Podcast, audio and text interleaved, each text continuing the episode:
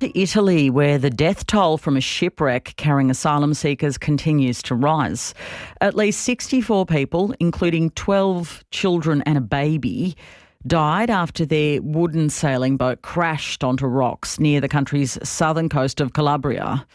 The tragedy has refueled the debate on migration in Italy, where the recently elected right wing government's tough new laws for migrant rescues have drawn international criticism. Luca Barana is a fellow in migration policy at Rome's Institute of International Affairs and the coordinator of the T20 Italy Task Force on Migration. And he joins me this morning. Welcome to the program, Luca. Good morning. Thanks for having me. There were a reported 200 people on board the boat, which broke apart off the Italian coast on the weekend. Which countries were most of the migrants from? Uh, migrants on that boat were coming from countries like Afghanistan, Iran, Syria, and other Asian countries. And this is quite typical for this particular route coming to Italy. A route that has not been on the news uh, before the, the shipwreck because it was a little unknown. Uh, Italy is quite obsessed with what happened in the sea strait uh, between Italy and Libya and Tunisia. So this shipwreck was quite a, an eye opener for Italy, Italy as well. Uh, the search for more victims is continuing. Is it likely the death toll will increase? It could be, it could be, because unfortunately sea conditions were quite bad at the moment of the shipwreck, and now some days has, has, has passed. And at the same time, uh, there is a huge debate in Italy right now about uh, the, the response that uh, security forces and the coastal guard should have uh, applied to when they got to know the situation of the boat. Uh, so unfortunately, I fear that the death toll could, could increase, yes. Three people have been arrested on suspicion of people trafficking. Will more be arrested? What's that operation um, like? Well, that's a tricky issue. Many times the lines between smugglers or traffickers and actual migrants that are just taught to drive the ship at the at the at the moment of, of embarkation is quite blurred. So the prosecution is ongoing.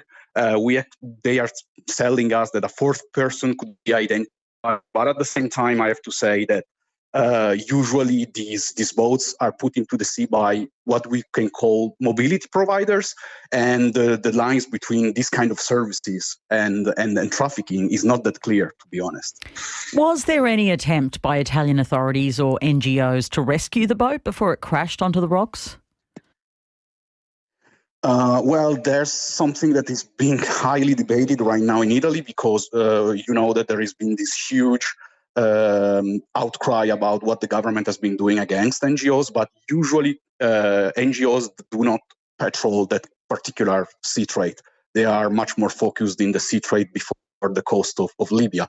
And actually, now European authorities and Italian authorities are blaming each other about who um, should have been on the scene at the when when the shipwreck occurred. So this is not it is not clear because they are telling that Frontex, the EU Coastal Guard agency, was the first to spot the boat in distress. Uh, but Frontex is saying that the Italian authorities should be the ones responsible for the search and rescue activity. So this is something that should be cleared in the coming days. If these uh, changes hadn't happened to the, the the rescue laws, would this route have been monitored by aid vessels? No, to be honest, no. Uh, as I was saying before, uh, this is a not well known, not so well known route. Uh, it was not in the focus of NGOs well because they stationed before the Libyan shores. Uh, what is missing here, and that probably would have avoided the, the shipwreck, it is a structured European or Italian uh, rescue, search and rescue uh, mission that has been abolished back in 2019 because Italy thinks that such a mission acts as a pure pull factor for uh, migrants stranded in Libya, Turkey, and, and Tunisia. Uh, in with with such a mission, maybe the, the tragedy could have been avoided.